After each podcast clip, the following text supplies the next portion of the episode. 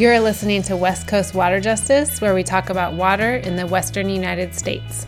I'm your host, Natalie Kilmer, and today we'll be talking with Beth Rose Middleton Manning, Professor of Native American Studies at UC Davis. Thank you for having me. My name is Beth Rose Middleton Manning, and I am a professor in the Department of Native American Studies at University of California, Davis, which is located in Patwin Homelands in Central California. I am Afro Caribbean and Eastern European, or black and white more simply, and I was born and raised in Miwok Country in Amador County in the Northern California foothills. And I work on native land and water issues and how conservation law and policy can be modified or applied to support indigenous goals, which may include land stewardship and water stewardship and protection and access and ensuring that lands and waters are healthy and not contaminated. Uh, so, so those are some of the topics I work on from a environmental policy and environmental justice lens. Well, thank you so much, Beth Rose. Um, I'm wondering if you can tell us about your work and how it relates to water and land rights in California and how native lands and communities have been treated as sacrifice zones for national priorities of irrigation, flood control, and hydroelectric development. Yes, so that sounds like it might be a line from Upstream, which is the book that I was able to publish in 2018 uh, Upstream Trust Lands and Power on the North Fork Feather River. And that book is really just a slice of a much larger project to try to understand what happened to Mountain Maidu lands in particular, but also to some extent to Pit River and Washoe lands surrounding to the sides of Mountain Maidu homelands. I was especially concerned with the large reservoirs at the headwaters of the North Fork Feather River and how that land came to be flooded, who was displaced in that flooding, and whether or not they received any restitution for what happened. I started working on that through working at Sierra Institute for Community and Environment, which was Forest Community Research and shared office space with the Maidu Cultural and Development Group. That was back in about 2000. And I was volunteering with the Maidu Cultural and Development Group and Lorena Gorbett in particular, who's a Mountain Maidu elder, she had hand drawn a map of parcels under what is now Lake Almanor near Komiamanim, or what is known as Mount Lassen in northeastern California, and was looking at what had happened to those lands. How had they left Mountain Maidu access and jurisdiction and stewardship? And it seemed that some of the history was kind of unclear, that there wasn't really solid documentation about how those lands were seized and whether or not there was any restitution.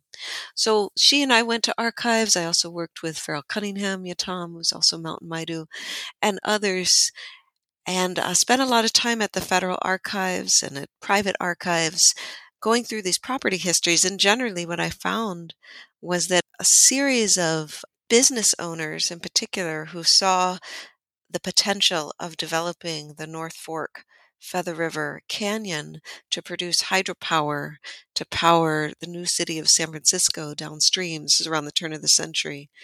Saw a great opportunity and were able to bypass any protections, as weak as they were really for indigenous lands, primarily mountain Maidu lands there at the headwaters, and get those properties, uh, get the timber harvested and sold, and then flood that land in order to create hydropower and later water storage to facilitate downstream agriculture and development.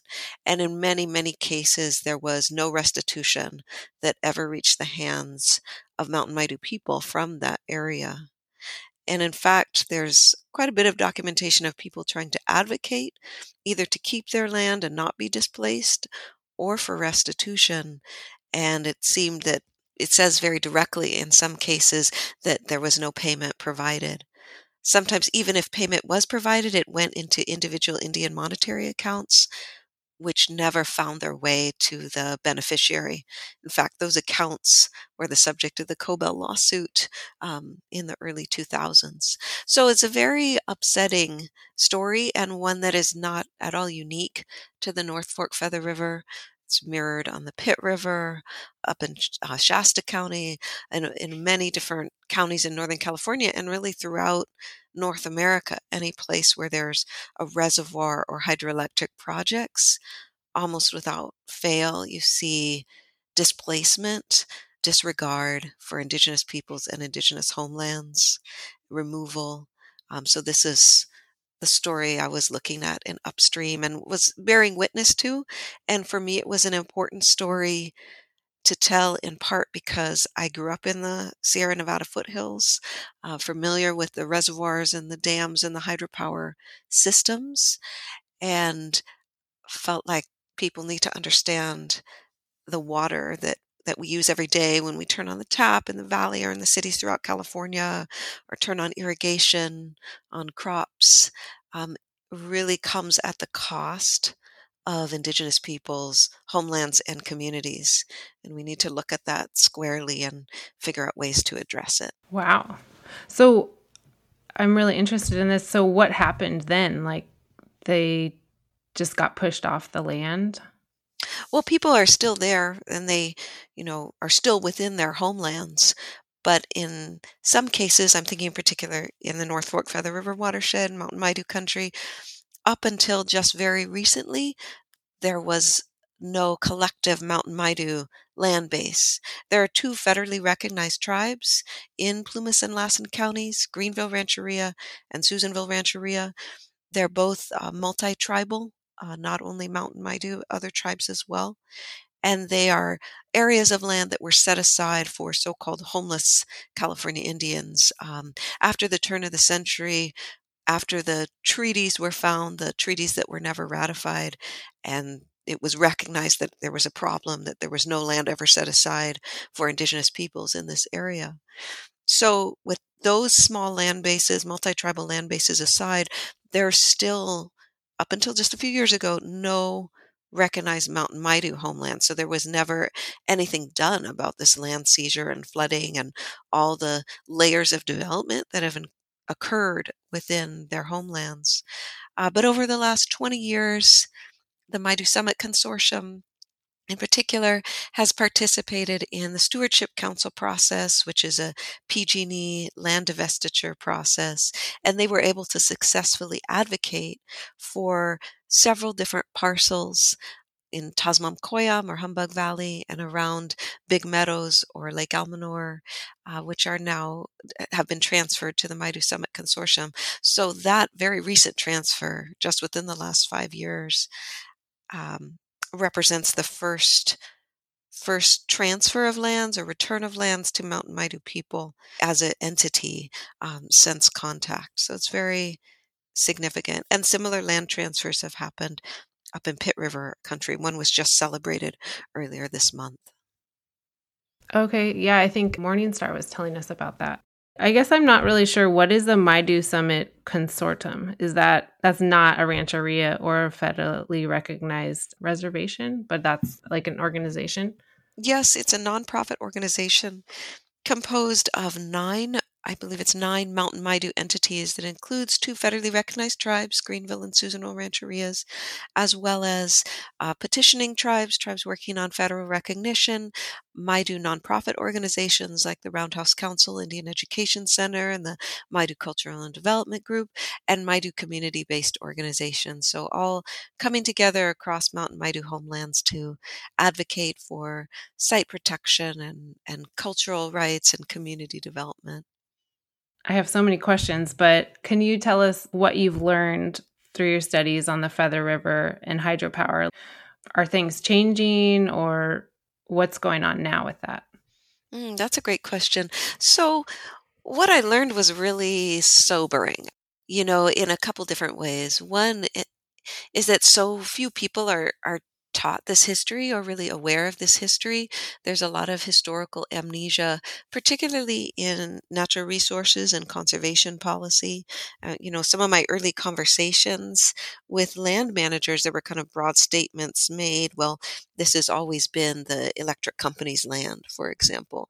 Really a lack of attention to the very, very recent and ongoing displacement and disruption within indigenous communities and nations that are still very much present in those places, even though they don't have jurisdiction over homelands and waters. So that is of great concern to me in terms of thinking about how do we address that in education um, and in training future natural resource stewards um, so that they're not assuming this sort of blank slate. And so there's clear knowledge of how colonialism has been enacted through infrastructure and natural resources development so that we can address it. So that's that's one issue.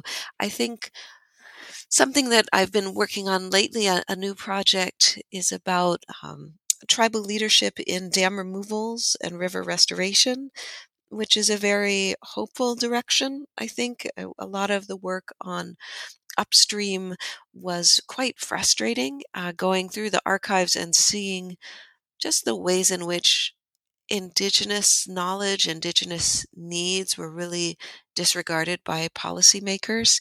I think now we're in a, a very different time with really strong tribal leadership and advocacy, um, really making powerful moves in in working to change water policy.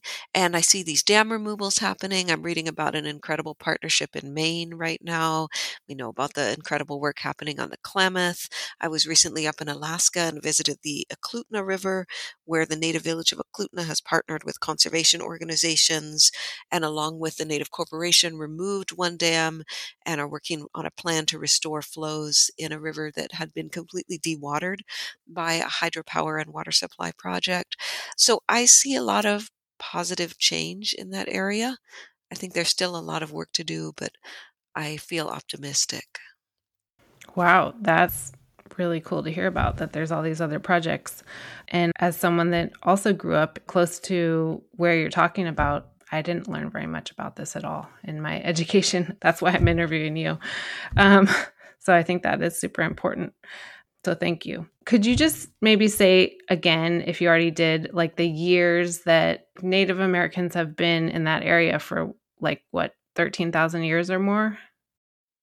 Yes, thank you. That's a great question. I mean, I think throughout California, people know themselves to be created in their places. So I think of it as since time immemorial, you know, and really dependent on their different narratives of creation in their homelands.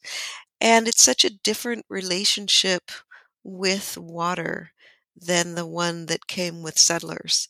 It's a relationship of relationality and personhood and and uh, almost one with a relative, for example, which is not meant to sound um, far fetched at all. It's very practical. It's a very practical kinship relation.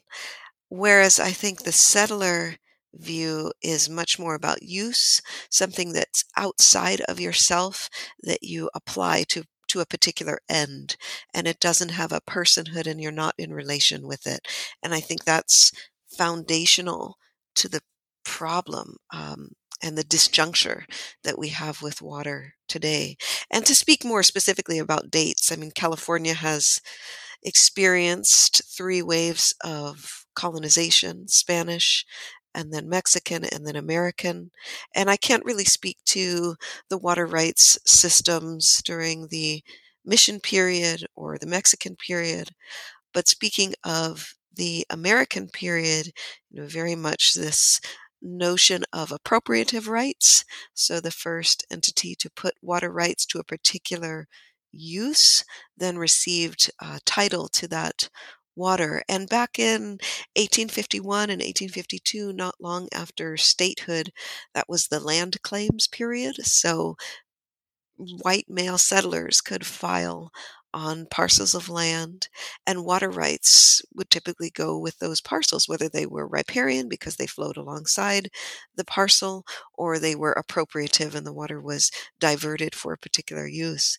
I think we still see many elements of this system today. You know, some of what are seen as the most senior water rights holders are the the ancestors or the, the corporate founders, you know, from the 1850s and their descendants now have senior water rights today rather than indigenous peoples being recognized as having senior water rights. Um, indigenous water rights typically date to when the reservation was established or the land base was recognized and set aside according to the Winters Doctrine from Winters versus US in 1908. There's been some really interesting cases in the last few years. I mean, Agua Caliente comes to mind in particular, the cases in 2015 and 2017 that dealt with groundwater and the tribe's concern about contamination of groundwater in the Coachella Valley. And the reason I mention that case is because they invoked two sets of rights.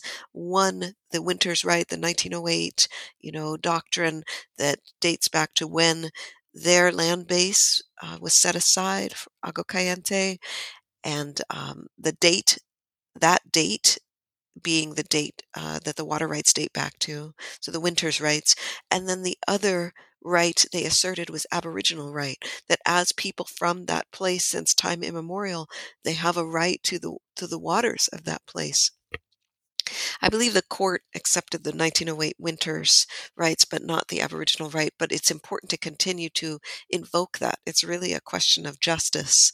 Why should the you know white settler who filed in 1851 why should that be a senior right, more senior than when the federal government recognized a tribal land base, even though the tribe the indigenous nation had been there since way before the settler arrived. So that's a, a broader a broader question of justice. Another way in which I see the water rights system active in the present is the concept of beneficial use. So the first to put water to a beneficial use has then, you know, a right to that water.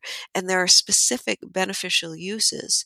And then water quality objectives flow from, you know, the recognized beneficial uses.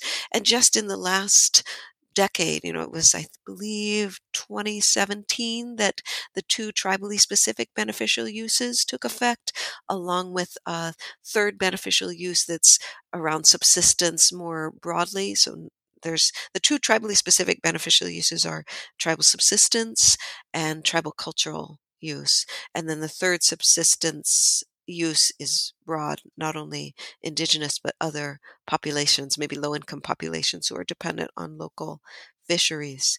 So, considering these diverse relationships to water and beneficial uses is only a much more recent uh, phenomenon. So, I think that's important to recognize. Yeah. So, just to make sure I'm understanding, so you're saying that the first water rights did that come from the Winters Doctrine? I think the tribally recognized water rights are codified in the Winters Doctrine in 1908, which states that the date the reservation was established, it carried with it a water right. And so that date occurred before 1908 in many cases, you know, maybe in the 1860s, 70s, 80s, whenever the reservation was established. It came with a water right. Uh, but a lot of times those water rights aren't yet quantified. They are reserved rights that can displace other users, but it takes a lot of time and financial support sometimes to quantify exactly what that water right is. Maybe you could tell us a little bit about the Winters Doctrine. That sounds really important, and I don't know very much about it. Is that important to, to know about? It is important, I think, for tribal water rights, but I think on the other hand, it's it can be frustrating because it only pertains to federally recognized land bases. So it could be set aside for a federally recognized tribe, like a reservation or a rancheria, or it could pertain to an individual uh, allotment, which is also held in trust. But for a non federally recognized tribe, the Winters Doctrine doesn't really apply, although it would apply for individual allottees who may be members of a non federally recognized tribe. But without getting too much into the weeds, I can say that uh, this is a 1908 case, took place in Montana on the Milk River. There were settlers that were diverting water upstream from tribal lands and it was impacting the tribal lands. And so the court case dealt with whether or not that was permissible. And the ultimate decision, and I'm just going off the top of my head here, but the ultimate decision was that the tribe's land base, when set aside by the federal government, was to include a water right because it was to be a place where people could live, where they could farm, you know, with the model of kind of trying to push people into a Western sort of agriculture. So oftentimes that water right initially anyway dealt with the type the amount of acreage that was irrigable in order to sustain that land base. It wasn't based on the number of people the number of tribal members. It was based on the land itself and it's a reserved right such that uh, it, it remains even if not exercised. Okay thanks for explaining that. And then it sounds like before that Winters Doctrine that the white settlers, they were the only ones that could get land claims and they were just taking the water as much as they could? Yes, that's how I would see it. That's unfortunate. Is that basically where the term water rights came from? Is it from the Winters Doctrine or I don't know if it's where it came from, and in fact, sometimes the fo- I, Winters is helpful. I'll say it's it can be an important tool. I think of Walter Echo Hawk's sword and shield, like it it's a shield. It it can help protect indigenous waters. At the same time, I feel like it can get too narrow and problematic. So, for example, when I was looking at some of the history of Oroville Dam and Concow lands that were impacted by the flooding at Oroville, and then you know salmon and other species not being able to get upstream past that huge dam there. When I was looking at the Water Resources Archives, the reference to tribal rights, um, and this is in the 50s, 60s, was limited to, I want to say, one parcel that was a parcel that was held in trust for an individual native person and the restitution for this the flooding of that parcel and the taking of the rights associated with that parcel which to me is incredibly frustratingly narrow because eh, a whole multiple nations of indigenous people were impacted by Oroville Dam. And it certainly you know consideration of that and the restitution should not be limited to a single parcel but all of the multifaceted cultural and subsistence and historical and livelihood and relational impacts of the flooding and dam construction and the existence of the dam there. Okay, I see. So it's not really taking into consideration like how people were moving and um, collaborating amongst the tribes in that area. Yeah, it can get overly narrow, I think. And in California, too, one of the challenges is because treaties were not ratified, and in many areas, large land bases were not set aside and protected for Indigenous peoples. That there are many places where, you know, they were homelands, they are homelands, they're culturally important places, there are important foods there, there are resources that need to be cared for, but they're not within tribal jurisdiction. Uh, and so that creates a lot of challenges and barriers. That's where a lot of my work looks at, like access protection and stewardship issues for lands that have been seized and are now in public or private ownership. Okay, well, that kind of leads into our next question. You've talked a little bit about the history and water rights in California over the last 200 years, but who's benefiting from the current land rights? I mean, I guess if you can tell us a little bit about why there aren't treaties um, for some tribes or why they weren't ratified or why some tribes aren't federally protected. Sounds like it's strategic. Sure, I can definitely come back to treaties. I wanted to respond to your question about who's benefiting because I think it's an important question. Because on on one hand, you know, you have certain corporations or certain entities that are benefiting more than others. And then on the other hand, you also have kind of the diverse, diffuse public benefiting from a system in which you know water comes through our tap and is in our you know mun- municipal systems residential systems but i think based on people's values and an understanding of human rights that we wouldn't have chosen the system to be built the way that it was um, in a way that displaced and impacted indigenous peoples so heavily and continues to do so today, and also has really upended the ecology of the North State and the and the Sierras um, in particular. So, but back to the treaties. Um, in 1851 through 1850 and 1852, uh, three federal agents were sent by the federal government to negotiate treaties with indigenous peoples of California. And this was right after statehood. We had a very racist first governor, Peter Burnett.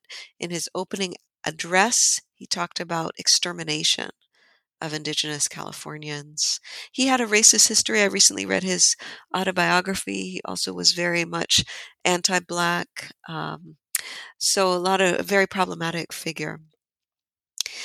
And it was during his tenure and during this period of intensive legalized violence toward California Indian people that these three commissioners came out from the federal government, negotiated with people that they determined to be in a leadership position in their different nations, really not having an understanding of how diverse California was and how different polities were organized.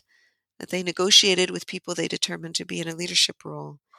And in that negotiation, people thought that they were negotiating in good faith and that they would have protected areas where you know they there wouldn't be incursions of settlers moving within their homelands or violating their places or their lifeways or committing violence against them. Uh, many of the treaty agreed upon areas were in the Central Valley or, you know, out of the foothills, out of the mountains, away from some of the gold mining areas where, you know, with the gold rush, there was a huge influx of miners, many of whom were violent towards indigenous people. I should say, too, I always want to be sure to note that people always were strong and smart and navigating these systems and they were figuring out how to maintain their families and protect their families and they were working on ranches and they were working on mining claims and they were struggling and they were surviving. I never want to paint a picture that is all about um, victimization but at the same time you know from stories i've heard from people i know and who are part of my extended family it was a horrible time there was a lot of violence. There was shooting on sight. There was no self-representation. There was there was communication in languages, you know, that people didn't understand, and then the seizure of their homes uh, and even their children. So it was a horrible time. And I mention that to note that this is the context in which the so-called treaty negotiations took place. But even those negotiations and the documents they resulted in when they were sent back to Washington, D.C., there was lobbying from the state of California because it was seen that that land was too valuable and they wanted it for settlement and expansion of the new state. And so, without communicating back to the people who negotiated the treaties, some of whom may have moved, felt that they were insured of getting protected places to be, um, without letting them know the treaties were not ratified and they were locked away, they were hidden in Washington, D.C. And it wasn't until the turn of the century that they were found, that they were uncovered by one of, it was, I think, an Indian advocacy organization. And so it wasn't until that time, and then some reports and studies and looking at the, you know, conditions in which people were living, which were very difficult in the turn of the century.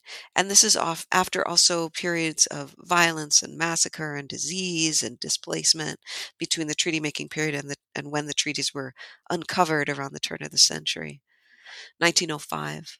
So after that, the government made appropriations to set aside small areas of land for so called homeless California Indians that different people could move on to if they chose.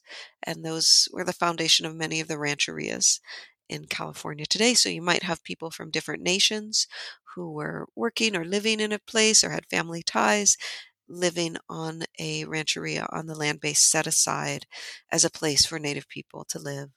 Other people who may have been living on the ranches where they were working or in homes where they were working did not necessarily move on to the rancherias, which became problematic later because if they weren't uh, recorded as living on the rancheria, they may or may not be a member of what later became federally recognized tribes based on who was living on the rancheria. So it's a complex history. Um, that's just a little little snapshot. Always suggest talking for to people who you know whose relatives live that history. Um, I see my role as trying to understand as much as I can about it as someone who you know grew up here and lives here and feels a responsibility to understand the truth of settler colonial history and context and try to make sure others understand it as well. Yeah, thank you. I am learning a lot, and that is a really unfortunate history. All this was basically set up, and all the rules were set up so that mostly white men could own land and then control all the resources, it sounds like.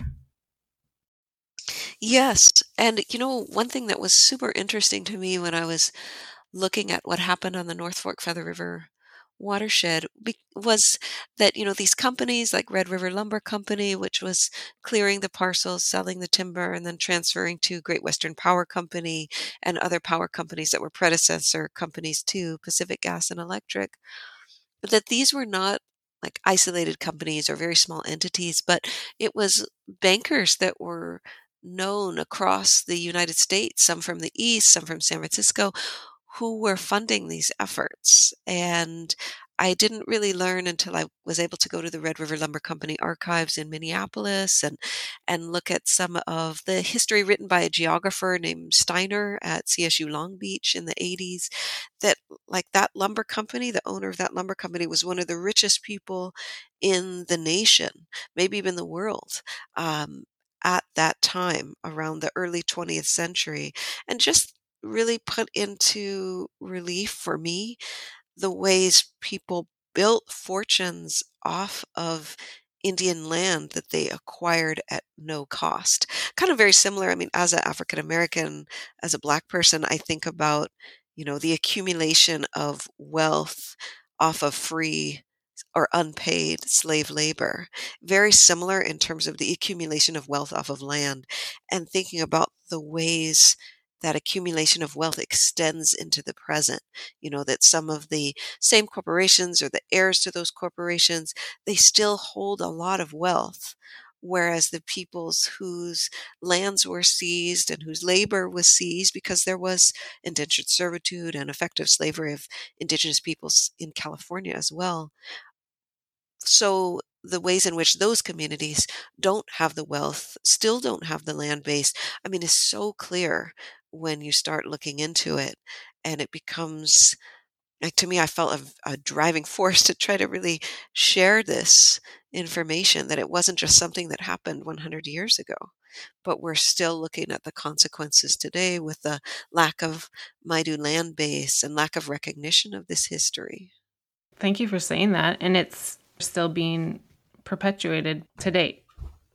We haven't talked on the podcast a bunch about the Feather River. How does that and this topic in general tie into the State Water Project and the Central Valley Project?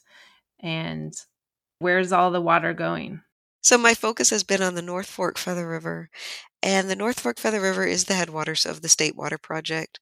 there are two large water projects in California, the Central Valley Project, which is federal, and the you know the headwaters are up at uh, Shasta Dam and uh, the Upper Sacramento, you know, stretching the McCloud and the Pit are some of the rivers that feed into the Central Valley Project, the Trinity as well, um, and then I have focused more on the State Water Project, for which the North Fork Feather River and the the impoundments on the North Fork, including Oroville Dam, and then further upstream, um, Antelope Lake, Big Meadows, uh, Dam or or Almanor Dam uh, are some of the facilities on that project, and those both of those projects funnel water downstream.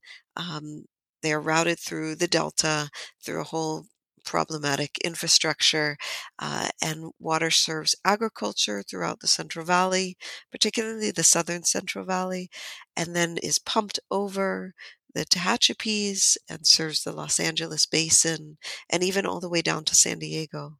So it's a, a huge set of systems, two principal systems that aim to address the fact that most of the water is in the upper part of the state and in the Sierras and falls, you know, or, or accumulates in the winter and the spring, but is then impounded and funneled and managed in order to serve where most of the population is, which is in Southern California, and where most of the industry and agriculture is, which is in the Central Valley in Southern California, and to some extent in the Bay Area.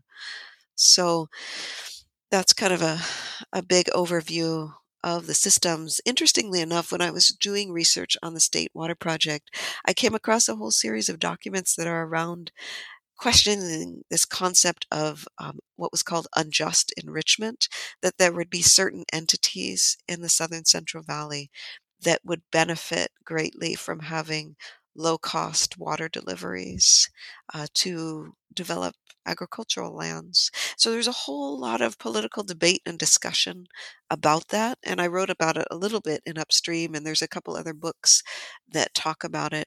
And it was just interesting to, because I'm interested in the way public and private overlap. So, for example, looking at the history of the North Fork Feather River, the initial series of dams, the Stairway of Power, that was built by a private company, by Great Western Power Company. Later, that system was built upon and expanded and also part of the State Water Project, which is you know state funded and there's also some federal support and interface between the state and the federal with the state water project and the central valley project. So it's always interesting to me to see how and when public and private blur and and who benefits from public investment. And i also want to think about you know the fact that there's been broad public acceptance of these systems. So even though I, I feel like there are certain entities that are definitely making revenue off of the delivery of water and are making a lot of profit, there's also a broad public that accepts these systems and uses this water. So it's a, I think, a much deeper process of kind of unpacking how we got here and thinking about how systems could be redesigned such that they're not disregarding indigenous homelands and waters and lifeways or ecological systems and yet still somehow supporting the California population. So basically, that we could ask for more and for change. That, and I also think that we're part of the problem. Like we're we're part of the problem and the solution. I could just speak for myself. I mean, I turn on the tap and use water in the Central Valley. And that water is coming at the cost of headwaters homelands. And so, really thinking about how was a system designed in that way and how could it be changed such that that is not the case. Well, on that note, do you have any better ways for us to manage the water rights or any innovative solutions to use and manage water in the state? Well, I don't feel like I have the answers, but a couple things come to mind. Upstream restoration, I think, is super important. Really investing in uh, stewardship projects in the headwaters, which might involve, you know, really bringing back cultural burning, prescribed fire, you know, so that we open up meadows, raise the water table, improve the health of upstream ecosystems, I think improves water holding capacity throughout the whole system. I'm really interested in creative ways to deal with all of the impacts of dams and reservoirs, both the impacts on stopping species migration, but also the impacts in terms of contaminants and the flourishing of, of blue green algae and the microcystins that come with it. So I don't know the answers necessarily, but I'm I really want to explore them, whether it's putting in fish passage or thinking about which reservoirs we can remove, you know, to really improve ecosystem health, and then how do we do water storage in a sustainable manner? Um, how how about returning lands that have been seized from indigenous peoples for these different projects? You know, looking at Shasta Dam and Wintu struggles to stop the raise of Shasta Dam is a really good example. Why would we invest in the same system that caused layers of injustice? Why would why would we collectively as public that are contributing through our tax dollars to some of these projects, why would we continue to displace Wintu peoples? I mean, that is a, a violence that was done that should be rectified, not exacerbated. Um, not, you know, and also to say that climate change, the systems are changing. It doesn't necessarily make sense to have these reservoirs and water conveyance structures that the way that they are. Um, I feel like there should be more investment in, in thinking about smart solutions that might look very different, but might still involve water catchment and storage, but maybe at a much smaller localized scale. I think bigger is not always better. Yeah, I definitely agree with you. We would just like to hear more about how we can learn more about your work or any way we can get involved to learn more. Well, thank you for asking. Let's see. I'm just grateful to have had the opportunity to share with you today. I am excited about this new project looking at at potential dam removal and river restoration. I think there's so many exciting initiatives to be celebrated. I mean, it's not it's not really my work, but really just pointing out this awesome work that's happening. For example, you know, Sogorea Land Trust in the East Bay and their their resilience projects that really are developing hubs of of cultural sovereignty and food security within an urban space um, the work of Amah Mutsun Land Trust, implementing cultural fire and their and their stewards crew, um, the Maidu Summit Consortium's work to restore upper watersheds. I've recently been um, able to work with a funder that's funding climate adaptation projects, and there's some really exciting you know, tribal collaborations that are restoring upper meadows, both with the use of fire and the use of removal of, of barriers, of dams, but also the construction of beaver dam analogs and reintroduction reintroduction of, of species that were historically there that have been displaced by water infrastructure as well as timber infrastructure. So there's so many exciting projects happening. I think I just encourage people to look in their areas um, at tribally led projects and, and grassroots projects that are focused on restoration and sustainability in ways that center justice and inclusion. Thank you so much. That's really important. And if people want to learn more about your work, Oh, I'm at UC Davis in Native American Studies and welcome people to reach out uh, via email anytime. Well, yeah, I just want to thank you so much for your time and the work that you're doing and for educating me. And hopefully, this information is helpful to other people. Well, thank you very much. I, I hope um, I was able to share some useful information, and I really appreciate your time and your work. Thanks again. That was Beth Rose Middleton Manning at UC Davis, Professor of Native American Studies. You've been listening to West Coast Water Justice. Produced by me, Natalie Kilmer.